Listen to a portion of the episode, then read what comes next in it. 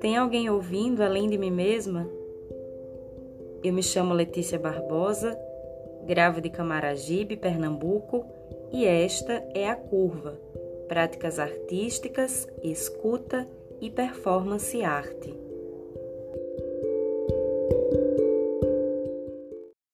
Bom dia! Tá começando mais uma curva. Para quem estava com saudade, hoje, quinta-feira, dia 19 de novembro de 2020, a curva retoma a sua primeira temporada após a maratona que foi submeter projetos para os editais estaduais e municipais oriundos da Lei Aldir Blanc, e o podcast precisou hibernar.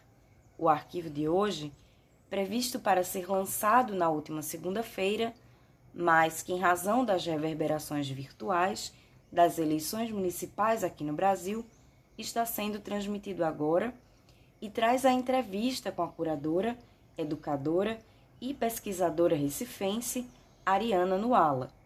E no áudio que você vai ouvir agora, Ariana nos conta quando ela começou a se interessar pela curadoria, quando se percebeu curadora, assumindo esse fazer em sua vida.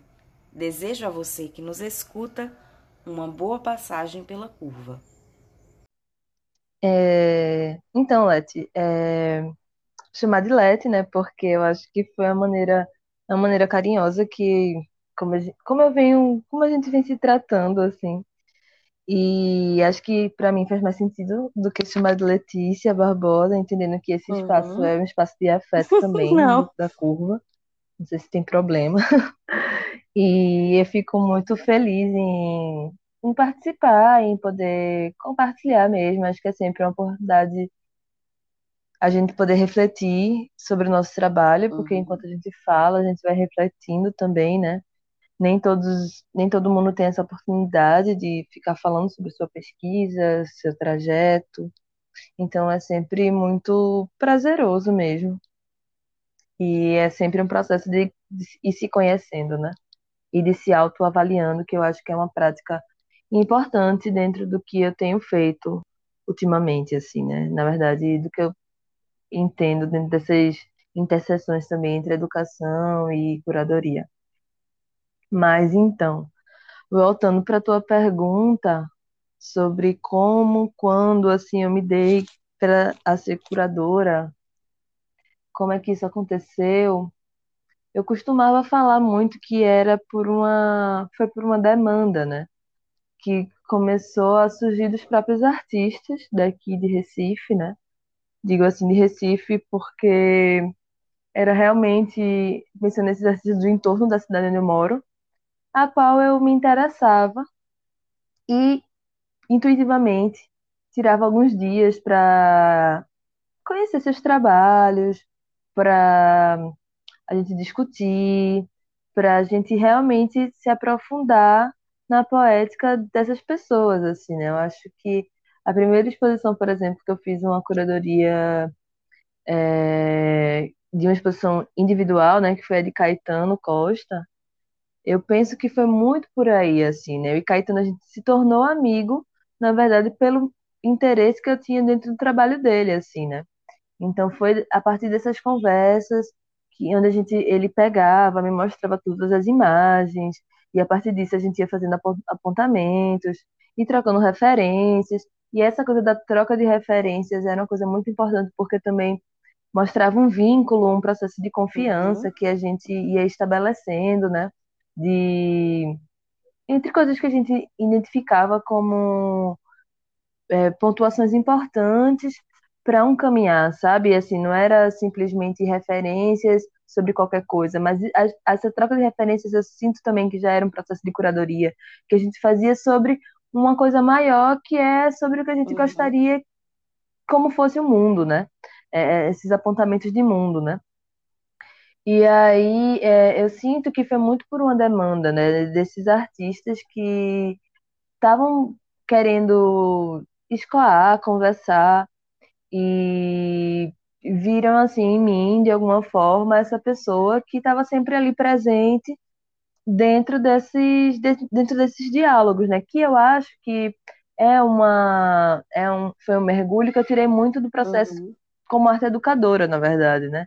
assim, dentro das minhas experiências enquanto educadora em espaços não formais, é, dentro de museus mesmo, apesar de ser um espaço assim, os museus que eu trabalhei, né, eram todos os espaços mais museus tradicionais, mas isso dava muito tinha muita potência também dentro do grupo, do coletivo, que eram dos outros educadores, né? Então, o contato com outros educadores me fazia também querer pesquisar mais sobre os artistas que estavam em determinadas exposições, porque esse movimento da coletividade uhum. sempre foi algo que chamou a atenção dentro da minha prática também. Então, tá num grupo de educadores que estavam sempre disponíveis a pensar, a agir, a experimentar, a não trazer também só o verbo enquanto princípio é, de um processo de mediação, a, a, a, pensar o corpo, porque, por exemplo, eu tenho um, uma prática, assim, pensando nas coisas das artes em geral, sei lá, já fiz três anos de circo, já fiz teatro, já fiz dança, enfim, venho experimentando é, vários tipos de linguagem que quando a gente vai passar por um processo de educação, assim, a gente uhum. entende a coisa de, um, de uma forma mais integrada, né? é, e entende a visualidade como um lugar que permeia tudo isso e que também, às vezes, é, não vai dar conta de algumas coisas, né? Então, eu sinto que esse processo de me entender enquanto curadora é, foi a partir dessa, dessa afirmação, né? Claro que eu ficava um pouco assim, ai meu Deus, será? será que é isso mesmo? Porque é um lugar de muita responsabilidade também, né? é um lugar que exige é, muita pesquisa também, porque é um lugar que, historicamente, né, tem um processo de legitimação que é muito excludente, né? E, e, e, entender a curadoria como um espaço aberto, e aí eu sempre penso que a exposição não é o fim, né? É, é, o objetivo do, da curadoria não é só expor, né? Eu acho que não só eu, mas vários outros curadores fala um pouco sobre isso, é, é um ponto-chave, né? Porque esse processo formativo, esse lugar do diálogo, talvez seja o que mais me, me importa, né? Já que eu entendo a minha prática muito por esse lugar entre o cuidar e o tensionar, assim, né? Você tem que saber quando tensiona e quando cuida, e quando o tensionar é um cuidar, e quando o cuidar é um tensionar, sabe? Eu fico pensando sempre por, por, por, esse, por essa via. E aí eu lembro muito quando eu era criança, na verdade, estava na escola, que eu sempre me juntava com as pessoas que estavam que desenhavam ou que faziam alguma coisa assim. Eu ficava horas, sabe? Até hoje eu tenho alguns desenhos de uhum. alguns amigos na escola que ficavam desenhando e que ficavam escrevendo e eu pedia para ficar com esses materiais, assim, um certo tipo de arquivo, alguns eles me davam, outros ficavam com eles, porque eu realmente ficava interessada nessa coisa do ato criativo, assim, né? É, e, e, e, e, de como foi importante, assim, para mim, depois entender que a imagem, ela tem um impacto muito importante, que eu acho que para mim se deu muito através dos meus sonhos, assim. Eu sou uma pessoa que sonho bastante. Desde criança, o sonho sempre teve uma, um, um lugar importante na minha vida. Eu sou aquela pessoa que quando dormia com, sei lá, outros amigos dentro de casa, eu não tenho irmãos, né, nem irmãs. Então, quando eu dormia, assim, eu acordava e já começava a narrar essas imagens. Eu sempre entendi isso meio como um presente. Então, era impossível desassociar essas imagens à minha vida. Então, a imagem sempre teve um lugar de muita importância. Então, como eu nunca fui uma pessoa de, vamos supor, eu na escola a gente tem essa coisa do desenho muito uhum. marcada enquanto que é arte, né? Digamos assim. E na escola não era eu, eu não era essa pessoa da do desenho. Eu estava mais participando criativamente dentro de outras esferas. E é, só que o desenho me encantava pela uma possibilidade de de detalhamento, às vezes, de determinadas imagens que eram imagens que estavam só dentro das nossas mentes, sabe? Não sei se eu estou falando de uma forma muito abstrata, mas pensando nesse lugar da infância, né? E aí eu meio que ficava encantada é, por essas pessoas que conseguiam, de alguma maneira, é, colocar seus imaginários dentro de um uhum. processo um pouco mais materializado, sabe? E aí isso me fez querer estudar história da arte, e aí isso me fez também ter um processo de criticidade sobre esse lugar, né? Uhum. Que é um lugar muito branco, é um lugar muito hegemônico, né? É, dentro das narrativas é, dos livros, né? E assim, entendendo que as, esco as escolas, elas, pelo menos a escola que eu estudei, né? Ela tinha muito um processo de hierarquização dentro das disciplinas, né? Então a arte era uma coisa que estava no último lugar, né? Essa história da arte que a gente estuda, tanto que eu acho que talvez seja a coisa que mais se sobressaia, é muito porque tem um professor de história, e no meu caso era um bom professor de história, que era inclusive um professor negro que eu tinha, que ele entendia esses processos das narrativas de alguns artistas dentro da história da arte enquanto um, um despontamento, né, para se entender o que era aquele imaginário coletivo, né, de cada de, de determinada época, né. E aí assim foi. E aí eu entrei, né, é, na hora que eu, sei lá, fui entrar na universidade e fui fazer artes visuais, eu só queria se fosse licenciatura. Eu não ia fazer bacharelado, era uma coisa que eu queria, porque a prática da educação estava muito presente, assim, eu, eu queria aquilo. É, eu, eu me dei conta que eu precisava continuar com esse processo de investigar a história da arte e de me desdobrar nesse diálogo com essas pessoas que continuavam criando, né? Eu comento com a Ariana que para rascunhar a entrevista com ela, eu utilizei o seu portfólio virtual disponível na plataforma ISU, além de outros documentos. No portfólio de Ariana, me interessou inicialmente uma divisão organização que ela traz quando apresenta suas experiências curatoriais em curadoria, co-curadoria e curadoria educativa.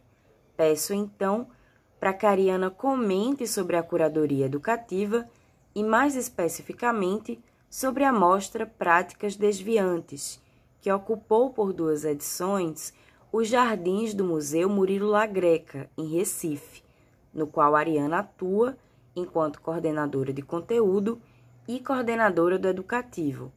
Comento ainda que foi durante a primeira edição do Práticas Desviantes, em 2018, que eu conheci o trabalho que a Ariana vem desenvolvendo junto a artistas em Recife.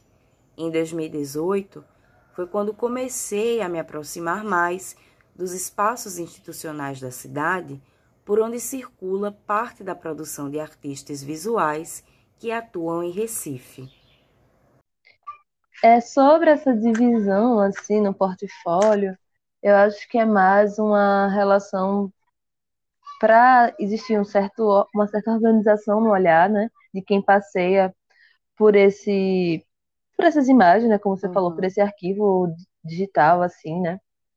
E essa relação da curadoria educativa, ela permeia um, um, um processo que são é, algumas curadorias que realmente existiram vários processos continuados assim dentro do seu dentro da sua construção, né? Por exemplo, práticas desviantes ele se inicia a partir de um processo de formação dos próprios educadores que existiam no museu, no Murilo Greca, né, que é o museu que eu sou coordenadora do educativo. Então, primeiro houve um processo de formação dos educadores, né?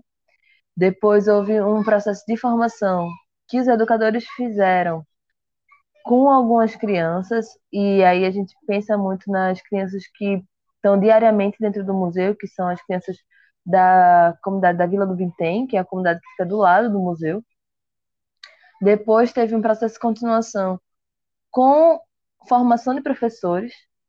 E tudo isso, eu digo assim, porque existiam eixos que a gente, dentro dessa primeira formação que a gente fez com os educadores, os eixos dessa primeira formação foram eixos que se continuaram, que se estenderam para essas outras, né? Tanto com as crianças, tanto para a formação de professores, tanto para uma formação de um público que, que queria discutir questões que relaciona, se relacionavam com a paisagem, né? E de como essas inter, quem pode interferir em cada paisagem, né? Como, como essas interferências são feitas, é, quais são as responsabilidades de uma interferência em uma paisagem, né? Então, esse, esses motes, né, que eram os motes assim muito passados no, no práticas, né, é, o que é que às vezes a gente não conseguia enxergar, o que é que não estava visível dentro desses dessas alterações, né, na paisagem, o, o, o que se destacava mais, enfim. É, tudo isso foram motes para várias formações. E formações que, quando teve o primeiro Práticas, né, que foi esse evento, esse, é, eu também não consigo enxergar muito como evento, é porque a palavra me veio porque você falou, mas eu entendo muito como um, um processo realmente de ação, né, é, coletiva, que houve uma convocatória, também foi uma, uma experiência onde os educadores do museu se colocaram enquanto é, também expógrafos, montadores, produtores, assim, é, cada um fez um pouco de, de tudo, né? E designers e comunicadores, assim, um pouco do educador, etc. Eu poderia dizer.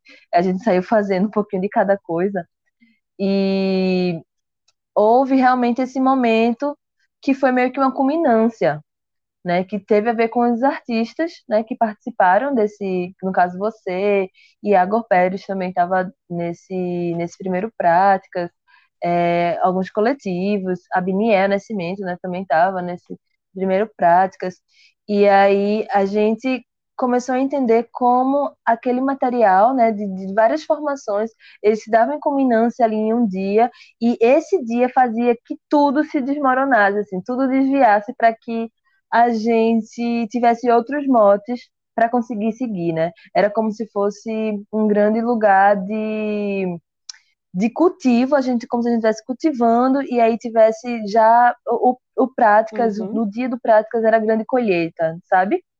E aí a gente precisava pensar nos próximos encaminhamentos, né? Então, é, eu acho que foi muito produtivo, porque depois houve esse diálogo com os artistas que participaram. E esse diálogo também eu acho que foi, foi parte de uma formação, né? E aí depois a gente fez zines. É, foi um, um, projeto que também dava uma autonomia para o educativo enquanto processo de curadoria. E foi realmente um, um, um projeto que eu acho que modificou de alguma maneira é, o olhar de entre público e propositor, sabe? Que assim, o, muitas das pessoas que também participaram desse projeto eram públicos e aí de repente se tornaram propositores dentro daquele espaço do museu. E é isso que eu achei também muito interessante dentro do Prática, né? Ele infelizmente só teve duas edições, né, tipo assim, no museu, mas agora a gente vai fazer uma residência, uhum. é, espero a depender da pandemia, né? E é uma residência que foi aprovada, né, por um projeto do governo do estado, que aí vão ter dois artistas que participaram do Práticas, que é Lia Letícia e Agor Pérez, e que a gente vai ter um enfoque que não é tão pensar esse entorno do museu a partir do museu, mas a gente já sai né, desse equipamento cultural para ir para, na verdade, as pessoas que mais foram agentes dentro do Práticas, que uhum. foram as próprias crianças da Vila do Vintém. Então a gente vai para o Vintém, né? Esse foi um projeto que foi construído junto com a Associação dos Moradores, é uma parceria com, com os moradores do Vintém, para a gente pensar é, essa paisagem, esse território, né, enquanto enquanto Sim. dispositivo, assim, né? Em 2019, junto a outras artistas e curadoras, Ariana Noala curou a exposição coletiva Entre Moveres, da qual participaram diversos artistas negros e indígenas, em articulação com a Nacional Trovoa. A Entre Moveres foi uma exposição coletiva que se expande em espaços de debates, ações pedagógicas, e eu pergunto para a Ariana qual a importância dessas ações que alargam o espaço expositivo, combinando a exposição de obras com a promoção de espaços de reflexão. Então, eu acho que uma coisa que eu aprendi muito, inclusive no Práticas, e aprendi muito porque é, trabalhando tanto em museu, assim, né, no caso estagiando, é, tanto, né, acho que eu entrei na universidade já estagiando em alguns museus, acho que foi um, um primeiro caminho, na verdade, que também foi por essa vontade da educação e entendendo que talvez no museu eu conseguisse é, ter processos educativos um pouco menos limitados, assim, pensando num processo de uhum. escolarização, às vezes, que é muito violento, né? E, e trabalhando com pessoas que também estavam dispostas a esse processo de experimentação, né? Mesmo o museu tendo todos esses lastros coloniais, né? É, mas uma coisa que eu aprendi muito é que o museu ele existe, ele está aí, a gente trabalha com ele, a gente até se insere nele, mas a gente entende que ele não é mais o fim, né? ele não é mais o nosso propósito, ele não é mais a única coisa que existe enquanto perspectiva de, de, de ascensão, digamos assim. Não é esse lugar que é o lugar que mais importa, né? Eu acho que a gente utiliza dessa estrutura para como uma estrutura que tem às vezes alguns tipos de financiamento, estruturas bases mesmo, às vezes está falando da luz, está falando da água, está falando de coisas assim, mas no sentido estrutural realmente que faz a gente às, às vezes estar ali, né, naquele lugar, a gente entende que a potência da rua, né? A gente vive nessa cidade que é Recife, assim, que os coletivos eles se expressam fortemente dentro uhum. de uma perspectiva da rua, né? E, e, e, e, assim, os movimentos culturais também são muito relaxos desses povos da rua, né, que estão na rua, pensando principalmente em corpos racializados, né. Então, é, quando a gente faz a Entre Moveres, né, que vai pelo, que é essa exposição, que é, uma, é já é um desdobramento da articulação do Trovoa, né, do Trovoa Nacional, que começa no Rio de Janeiro e depois vai para vários outros estados no Brasil, e quando a gente faz essa articulação Entre Moveres, que veio a partir de Ana Lira também, né, que é artista é, daqui de Pernambuco, e Calor Pacheco também, que estava muito presente dentro dessa articulação é, aqui em Pernambuco, a gente entende que a curadoria ela se desmonta por completo, assim, ela não é um princípio de escolha é, no sentido de, de vamos ali fazer uma, uma escolha aqui de quem vai estar, mas a gente estava querendo agregar, a gente estava querendo conhecer. Era importante que é, corpos racializados de mulheres, travestis, pessoas não binárias, homens trans estivessem presentes para se conhecer. E que muitas discussões que a gente estava tendo, discussões é, sobre um pensamento né, de, de corpos racializados a gente lia, cada uma lia dentro de um lugar, dentro de uma vertente, é, às vezes a gente, enfim, ia pequenos grupos de, de trabalho, a qual a gente conseguia ter essas discussões mais coletivizadas, mas a gente nunca tinha meio que se unido de uma forma, talvez, com tantos números de pessoas, para entender o que é que dava, né? O que é que a gente. O, que realmente cada um estava pensando e quais são os nossos pontos enquanto diferenças, né? Porque às vezes a gente colocava, colocava-se dentro de uma relação de região, né, de território, e isso parecia que a gente tá, tinha semelhanças, né? Uhum. Mas todos tinham muitas diferenças, né? E aí foi muito, eu acho que foi muito rico assim, né, entre moveres entender esses princípios mesmo, né? E como as narrativas elas são singulares, né? Como realmente não existe um bolo né, de pessoas racializadas. Existem uma singularidade presente em cada uma. É, a, a, a relação né, de, de, de, do, que, do que acontece, assim, é, do que está acontecendo agora e do que, na verdade, já vem acontecendo com a relação da, da, da colonização, assim, né, e dos laços da colonialidade, transforma e cria é, lugares que antes a, a, branquitude não consegue uhum. nem imaginar enquanto potência, sabe? É, não sei se eu, dá para entender, mas eu estou falando sobre as relações entre as identidades, que elas escapam enquanto potência mesmo, né? Que tem coisas que a branquitude ainda não conseguiu capturar. E espero que não capture. Mas eu acho que entre Moveres ela teve uma potência de articulação que ela, a gente estava ali no Museu da Abolição, né? Porque era um museu que tinha uma diretora negra né, que é Daiane, que estava no momento quando a gente fez a ação, então era importante o apoio dessa mulher e também a valorização do trabalho dela, né, enquanto profissional, enquanto articuladora também, mas a gente faz ações, como você falou, lá no Quilombo do Catucá, em Camaragibe, e em outros lugares, a fim de que as coisas não se resumissem só àquele espaço, né? E, e porque os nossos corpos, eles circulavam muito mais outros espaços do que aqueles.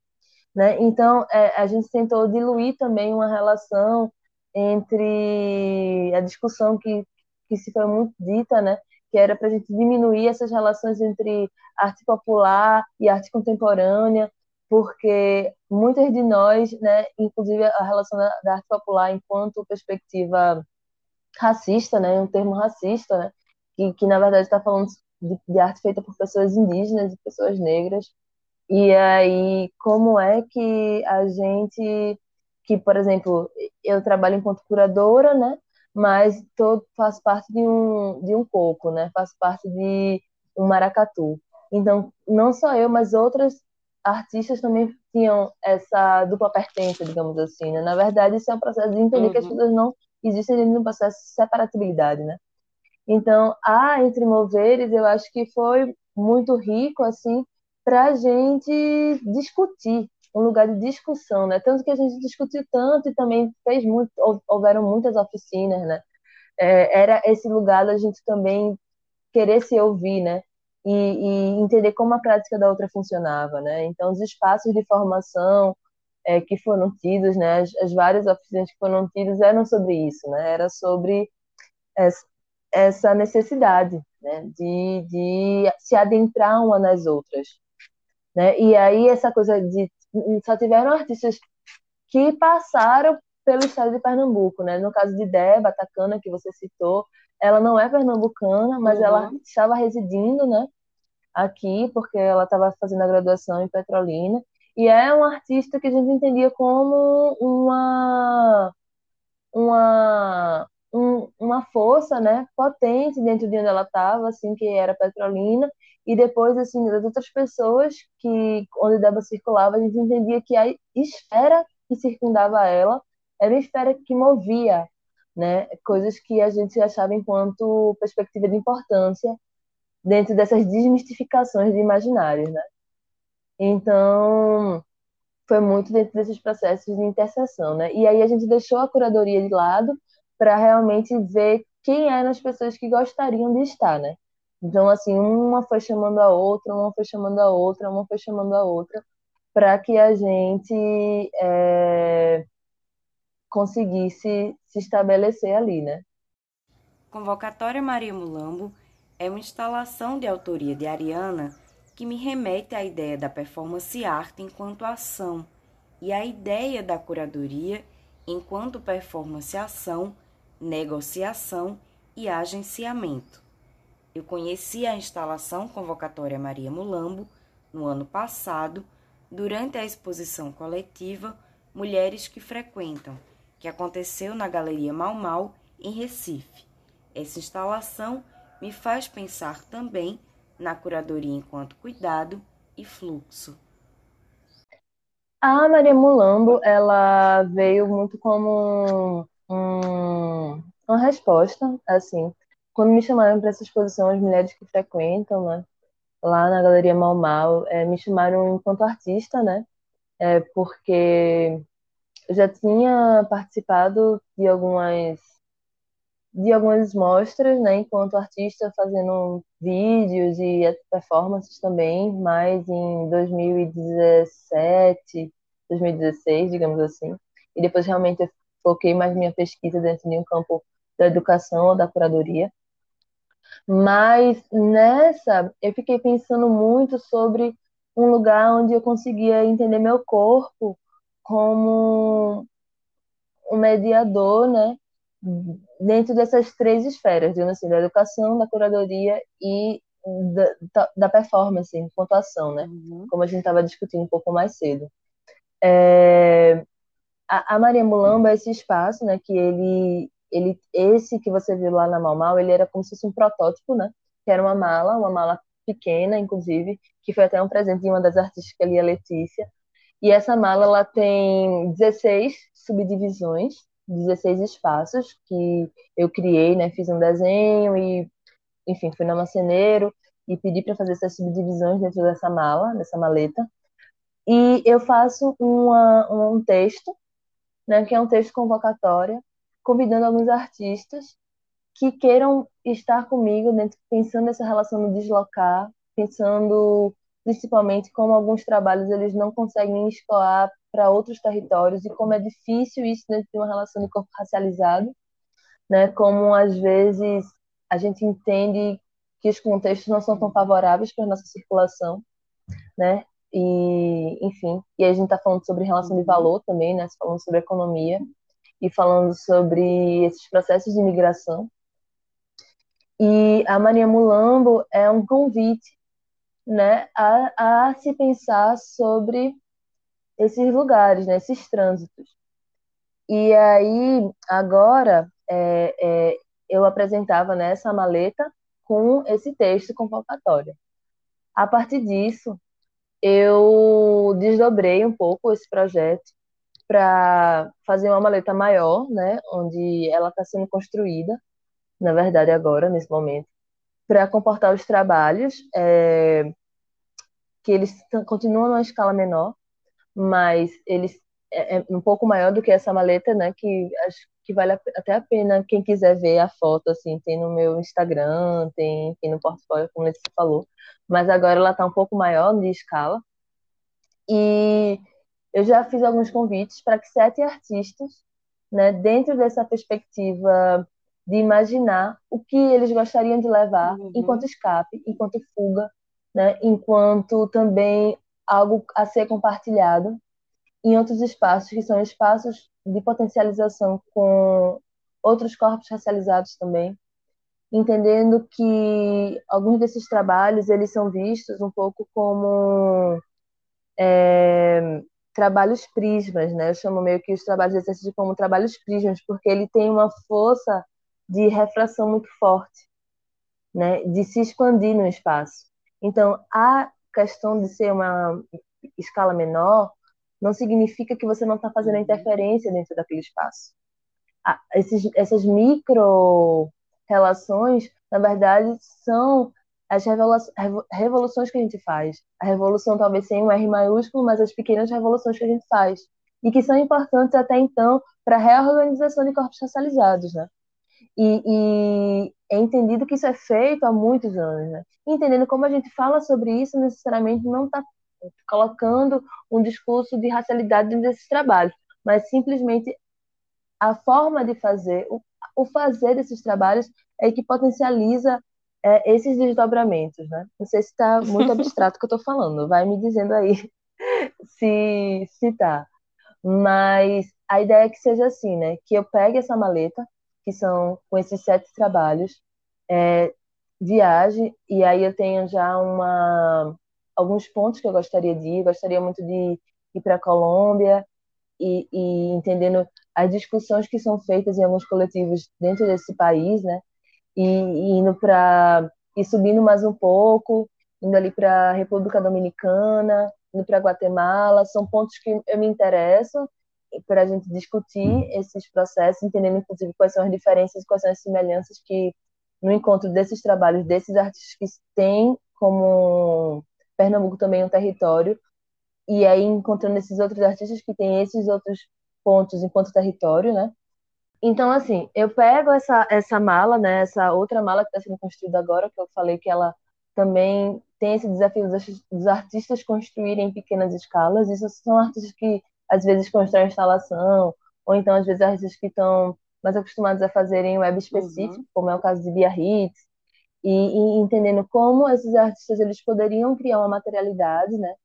E, e algo que eu conseguisse também levar durante essa viagem, que no caso são para esses pontos que eu falei, a Guatemala, a Colômbia, é, a República Dominicana, é, e como é, dentro desses territórios eu faria um processo meio que de mediação, né, de articulação com alguns coletivos lá, né, de, de, de artistas, né? E, e como esses trabalhos a gente diria, a mala não é o lugar de exposição desses trabalhos, a mala é o lugar de agenciamento.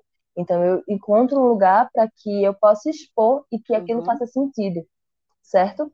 E aí tem um, um momento de, de, realmente entender em qual território, em qual paisagem, em qual espaço, na verdade, eu posso expor esses trabalhos desses sete artistas e a partir disso criar um diálogo que eu penso numa pequena mostra, não sei, uma coisa de poucos dias, e depois eu recolho esse material, mas é um pouco sobre essa comunicação que é feita a partir desses trabalhos, de um lugar para o outro, né?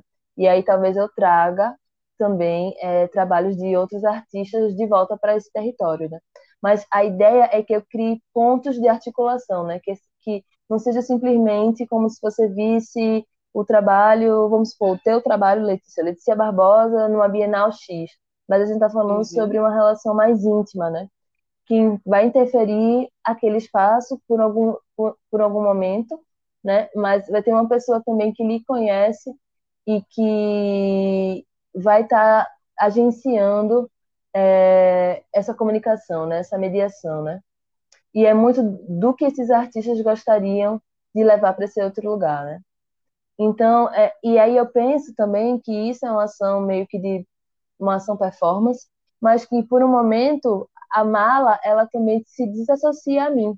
Ela pode ser feita inclusive por outros, pelos próprios artistas em outros, pensando em quais em quais territórios uhum. fazem sentido ela estar. Entendendo que a mala ela também tem um princípio autônomo e ela está meio que para que essas articulações sejam possíveis das maneiras mais, é, como eu posso dizer, menos burocráticas possíveis, entendeu? E é falar sobre essa relação do corpo migrante, né? Entender quais são. Acho que a gente ainda tem muito a se desdobrar sobre essa latinidade que não é uma uhum. latinidade da branquitude, né? Entendendo quais são também as discussões frente essa, essas nomenclaturas. Né?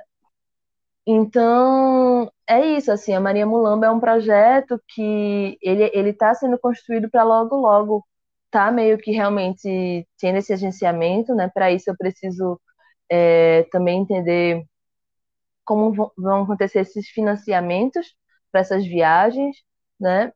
E para essas ações que são ações práticas coletivas, mas que está se encaminhando para para realmente entender a curadoria como esse lugar de inserção, assim, né? E eu lembro que quando tu foi no México, é, tu também levou um trabalho de Caetano, né?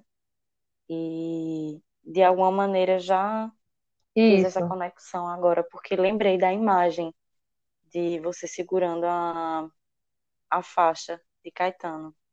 Assim, aí, o Maria Mulambo, na verdade, nasceu, a primeira primeiro dispositivo foi esse, assim, né, de entender que eu ia, foi minha uhum. primeira viagem fora do Brasil, e foi uma viagem meio que também para estudo, né, eu fui lá fazer um curso de políticas da invisibilidade e de museus e anti-museus, e eu queria que as pessoas conhecessem é, os artistas daqui sem um processo talvez muito como eu posso dizer de um processo mais íntimo mesmo, sabe? Onde que a gente pudesse discutir mais sobre todos os imaginários que existem sobre um corpo brasileiro do Nordeste uhum. do, do, Brasil, assim, sabe? De Pernambuco, de Recife. E, e a, a, ideia era que eu tivesse conseguido né, levar não só o trabalho de Caetano, mas o trabalho de outros artistas comigo, para que, para que eu sempre pudesse. Isso é uma parceria, né? Esses trabalhos não são meus. Esse Caetano, inclusive, acabou me dando, mas esses trabalhos da Maria Mulambo, eu não sinto eles como um arquivo, né? Eu sinto eles como também é, como um processo de vida mesmo, né? É um, é um, um, projeto que não é que eu esteja fazendo um, um, um mini museu uhum. ambulatório, não é sobre isso. É muito mais sobre uma relação de, de, de, da viagem mesmo, de entender como é que eu levo e também desmistificar esse processo né, que a gente tem, que aconteceu muito aqui, por exemplo, quando Mário de Andrade veio para o Nordeste brasileiro e escreveu sobre o Nordeste brasileiro, e isso até hoje é identificado como se constrói a ideia de brasilidade. E é uma, uma, uma ideia muito. Uhum. com muitas falhas, né? com muitos erros. A gente entende que é um olhar muito reducionista, né? Então, essas viagens, elas sempre foram feitas como um processo de conquista, né? Como um processo de colonização, assim, né? Como um processo de, de disputa de narrativa. Então, como eu consigo também trazer essa ideia da viagem, da viagem mas muito mais como uma ideia de dialogar né, e de estar aberta para um, um, uma desmistificação de um imaginário é, colonial, né, de, de um território para outro, entendendo, me entendendo enquanto corpo racializado, entendendo que meu diálogo principalmente vai ser com, com essas pessoas, né, tipo negras, indígenas, ciganas e que e que, que gostariam de trocar, né, é, e, e como o que é que tem sido feito para que isso não aconteça, né, para que essas barreiras elas se tornem muito maiores, né? O porquê disso, né? Então, é, nessa viagem, eu fiquei com muito essa vontade de ter levado esses trabalhos, acabou que pelo corre-corre eu não consegui, mas o de Caetano foi, né, e eu andava com ele em, em todo lugar, né, na minha bolsa, e quando eu estava com algumas pessoas de alguns coletivos, estava com Sofia Moreno, que é uma curadora mexicana, travesti, incrível o trabalho dela, uma pesquisa também sobre pós-pornô, eu, eu mostrava esse trabalho. É, quando eu fui para Morelos, eu mostrei esse trabalho. conheci um outro artista que era chileno, Tapuritápia. Então, esse, esse trabalho também estava junto.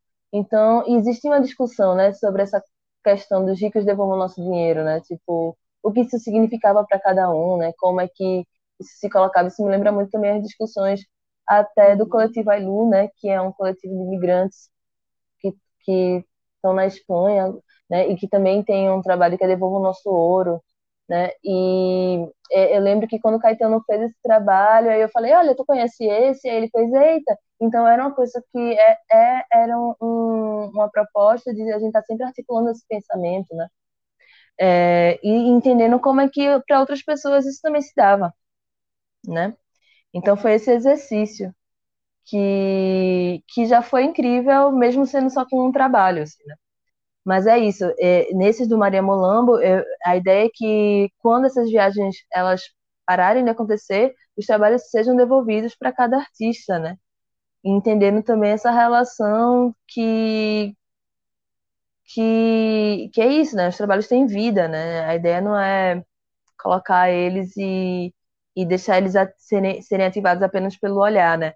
Mas sim por quantos agenciamentos são possíveis de fazer. Além de exposições coletivas, Ariana também curou exposições individuais, como a exposição Franqueza em 2018, junto ao artista Caetano Costa, e a exposição Banzo em 2019, junto ao artista Tiago Costa. Ao ouvir Ariana contar sobre a instalação convocatória Maria Mulambo e sobre como ela vem pensando e articulando essa instalação agora, comento mais uma vez sobre a confiança e o cuidado que envolvem a relação curador-artista e que Ariana traz no início de sua fala quando responde à primeira pergunta. Eu pergunto agora sobre a curadoria de acompanhamento, mais especificamente, como a Ariana tem trabalhado na permanência dos laços afetivo-curatoriais com artistas que ela acompanha.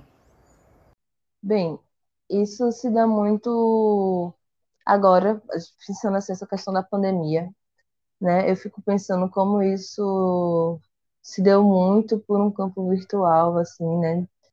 Muito conversas e áudios. E isso também é um exercício, porque também a gente, apesar de trazer muito na minha fala artistas daqui, né? é, daqui de Recife, de Pernambuco, da região metropolitana, do interior do estado também. É, gente, eu estou sempre conversando com outras pessoas, né? Pessoas, como eu falei, às vezes da Colômbia, pessoas do Chile, pessoas que estão em outros espaços e que são assim, as conversas elas se dão, os acompanhamentos uhum. se dão enquanto lugar de prazer, né? E eu acho que é um processo mesmo de ensino-aprendizagem, assim, né? Porque às vezes os artistas chegam com problemáticas que às vezes eu também não vivenciei, né? Acho que a gente está aprendendo muito. Eu, tô, eu tenho aprendido muito sobre relações uhum. de mercado, né? Que é uma coisa que aqui em Recife é um contexto que a gente tem um pouco fragilizado, né, sobre essa discussão mercadológica e de escoamento de obra e a, acesso a vendas e tudo mais. E aí eu tenho conversado, né, com, com algumas pessoas para que a gente meio que quebre esses, a gente desmistifica esses uhum. quebra-cabeças juntos, sabe? Então essas experiências que vão de um, vão de outro, elas se tornam meio que uma rede de fortalecimento, sabe? É, esses acompanhamentos, eles, eles são um acompanhamento que é um acompanhamento de mim também, né? É, não é só eu que acompanho o artista, mas eles acabam sendo um acompanhamento duplo, assim, né? É, é uma troca, é mútuo, né? E aí é entender também quando, às vezes, a gente se fala de madrugada, às vezes é também entender os limites, né? De, de, de horário, entendendo essas relações que acabam se tornando, às vezes, uma relação de afeto, né? Porque você fica tão apaixonado pela prática daquela pessoa. Eu, eu normalmente os acompanhamentos acontecem quando você eu tenho essa, essa paixão pela prática de alguém, né? E são pessoas, às vezes, que eu nem conheço, é, é, uhum. sei lá, uhum. fisicamente, né? Mas que você está ali acompanhando realmente o trabalho e é, é a construção de pensamento, né? Então, é um, é, é um lugar de exercício, né? De, às vezes, entender como é que os eixos têm organizado seus próprios, suas próprias narrativas é, e entendendo qual é, como a gente sai de um processo de criar uma narrativa linear, às vezes, sobre si mesmo, né? Entendendo que existem pontos que eles se encontram dentro de processo de encruzilhada, então, eu, eu acredito que esses acompanhamentos, eles são muito mais também de uma forma, às vezes até de brincadeira, de leveza, né? Que, e, e quando tem alguma coisa que eu vou e relembro e coloco, né, pra... Olha, lembrei de você, desse artista de, daqui e tal. Então, é, é, são, são esses cuidados de estar sempre ali com aquelas pessoas uhum. em presença, né? Isso às vezes também pede muito um tempo solitário, né? Um tempo às vezes que eu tô sozinha, assim, para poder entender como são essas demandas de estar sempre falando com muitas pessoas, né? Então, isso às vezes depende uma prática também para o meu próprio corpo, que é um exercício de uma rotina a qual eu consiga ficar sempre tentando uma estabilidade dentro de imprevisibilidades, né? Que é o que, é que, que, o que ocorre, né? Então é um exercício constante, assim, né? De, de também um, de uma certa performatividade, né? Se a gente for olhar dentro desse eixo, uhum. como você traz, né? E, e agora, assim, também eu estou tentando fazer um exercício de curadoria que também, às vezes, não seja tão centrado, assim, os artistas vão estar sempre acompanhados, mas que eu também estou procurando também uma relação em alguns outros outros lastros, né? Outros, outros rastros, na verdade, outros arquivos e, e que às vezes não estão tão centrados em pessoas que estão atuando uhum. agora, né? Em pessoas, digamos assim, com muitas aspas vivas, né? Mas em outras esferas também no campo, que eu me interesso muito sobre essas outras presenças que elas não estão aqui dentro de uma vivacidade do agora, né? Mas que elas estão nessa vivacidade que às vezes permeia muito mais para o passado. Estou falando, sinceramente, uhum. de pessoas que morreram, né? E, e, e, de como eu gosto de dialogar também com essas outras presenças, né? Tenho aprendido e entendido como é que a gente consegue criar é, esses espaços que quase não são distintos, né? Que são diálogos também. E eu aprendi muito isso a partir de um processo de escrita, né? Toda vez que eu ia fazer um exercício de escrita, que eu estava escrevendo sobre algo e estava falando sobre alguém que não necessariamente estava, vamos supor, encarnado, né? Agora, isso me dava um despontamento de estar tá, é, trazendo essa pessoa de, de volta à vida, né? E esses diálogos que vão sempre acontecendo. E aí, entendendo essa relação de fronteira, que é muito forte, por exemplo, esse tempo dilatado da gente estar tá criando cada vez mais afetos e criando é, esse lugar que, por exemplo, eu estou aqui, você agora está uhum. em Camaragibe, né? A gente não está perto uma da outra, mas a gente está tendo esse espaço que é um espaço muito rico, que é da saudade também, é um espaço de, de criação, que é um espaço uhum, meio telepático, de uma conversa que as fronteiras elas se diluem, né? E como a gente consegue colocar isso para outros corpos que não necessariamente uhum. estão aqui, né? e, as, e aí e cada vez ampliar mais, né? Ampliar para uma relação de outros organismos, né? Isso tem me interessado bastante, né? Porque na verdade isso é o que faz é, ter uma prática sensível, né? É, e para mim essa é uma relação diretamente ligada a uma cosmologia a qual eu acredito, né? É, ligada a uma relação com a Terra, né? Que é uma coisa que eu aprendi desde criança, né? Dentro da minha família, dentro das, das, das conversas que eu tinha dentro de casa, dentro de uma prática é, que estava ligada a um processo é, de uma cosmologia, né? É, negro-indígena. É, e entendendo como é que isso ela constrói um outro lugar para uma curadoria, né? E realmente é, é, é, é, que não é essa curadoria tão uhum. hierárquica, né? Como a gente tem visto ela sendo feita, né? Mas ela é muito mais colaborativa.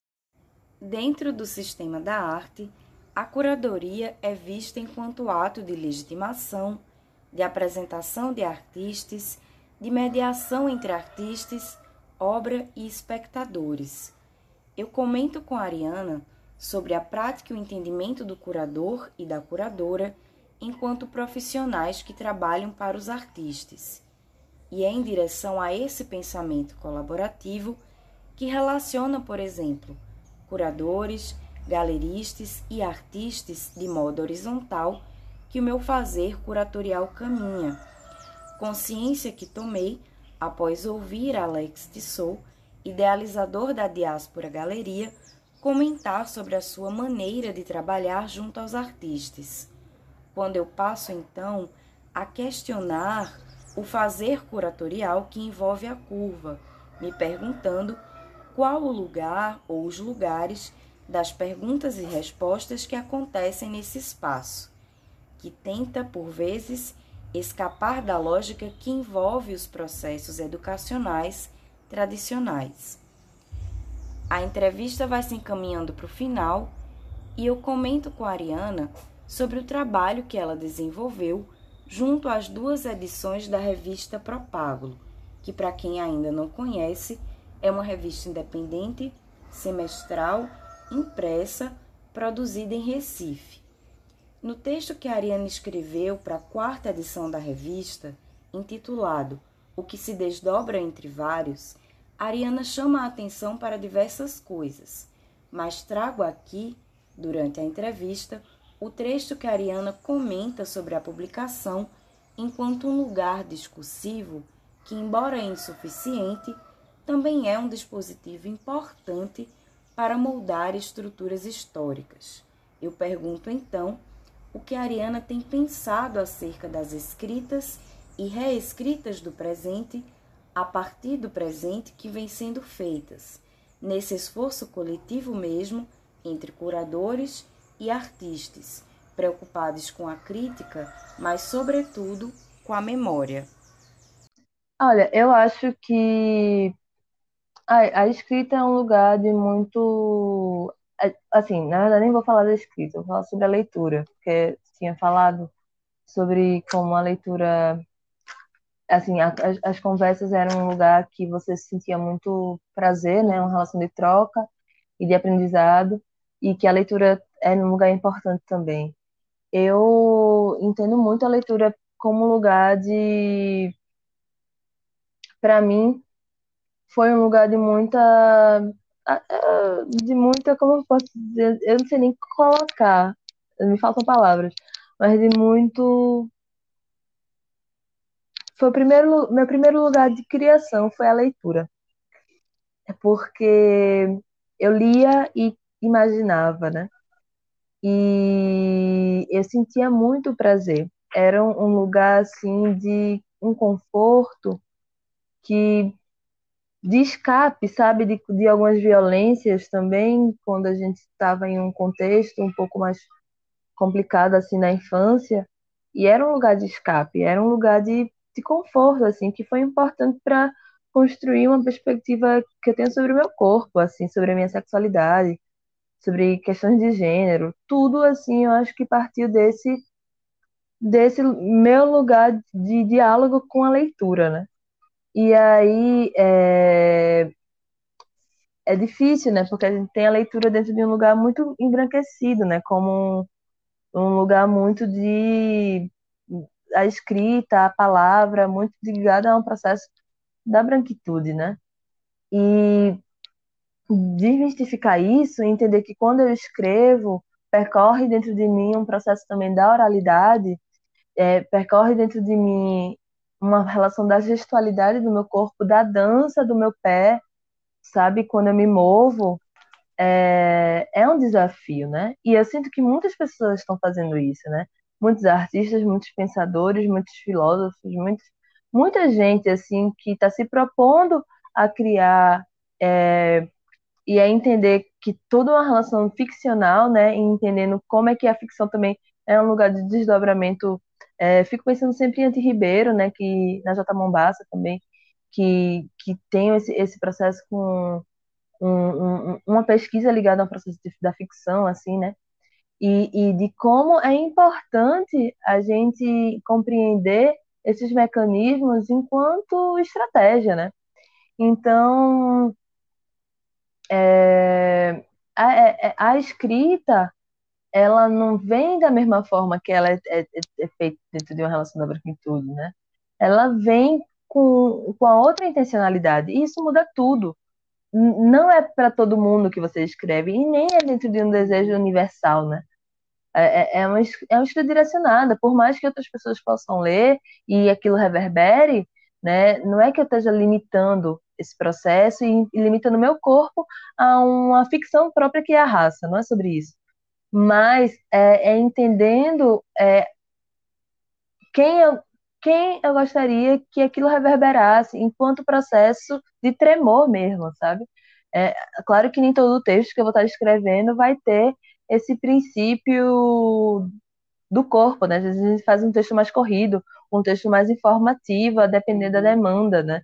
Também, mas a, a escrita tem esse lugar de, de, de importância porque é uma relação da minha própria narrativa, né? Quem, quem, quem, quem estaria interessado em escrever sobre mim se não fosse eu mesma, uhum. né? E aí também é um lugar de não silenciamento, né? De não apagamento, né? É, várias autoras dentro de uma pegada mais feminista vão falar sobre isso, né? E é, autoras é, que têm uma pegada mais é, decolonial, né? De, de, autoras, enfim, chicanas, autoras, é, enfim, de diversos outros espaços que não são esses espaços comumente eurocêntricos, né? Enfim. E aí é, eu sinto que é esse lugar de potência, né? E, e, e talvez é, meu trabalho, pensando em como a escrita também é um lugar cerceador, né? Porque às vezes você vai escrever para um edital, escrever para algum lugar, e isso trava muitos artistas. Né? É um lugar de dificuldade, de dizer assim, olha, eu não sei, não é o meu lugar este, não é, não é isso. E aí, de repente, é, aquela pessoa tem um processo também de escrita que está muito mais ligado à sua oralidade, que é super rico, só que não está dentro daqueles padrões que são padrões limitadores, né? E aí eu sinto que também meu trabalho dentro de alguns processos de acompanhamento, ele perpassa não só aquela produção visual dos artistas, mas também seu processo de escrita, né? Quando alguns uhum. que tem isso, né? E como isso tem sido, e às vezes escrever em conjunto, né? Abrir drives e estar tá ali escrevendo, e aquela pessoa escrever por cima, escrever. E aí a gente elaborando ideias a partir desses tipos de exercício, isso tem sido muito prazeroso, porque é um encontro realmente de presenças, né?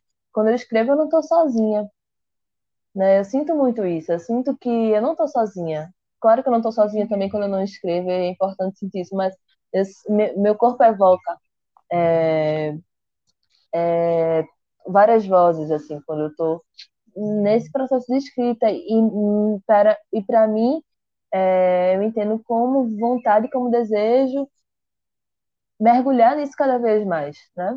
Entendendo o, o que é importante ser dito, né? E, e, recuperar muitas vezes daquilo que foi roubado, né? De uma escrita que foi roubada, né? De pensamentos que foram roubados, né?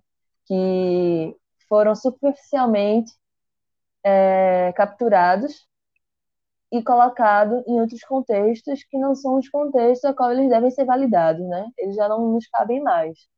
Então, eu penso muito enquanto esse lugar da potência, né?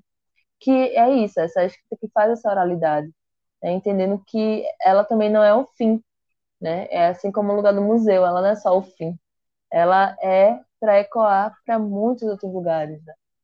Ela é para ecoar outros processos que precisam ser valorizados, né? É, porque houveram apagamentos e silenciamentos dentro dessas estruturas cientificistas e hierárquicas, né? E é isso, assim, eu penso muito por esse viés.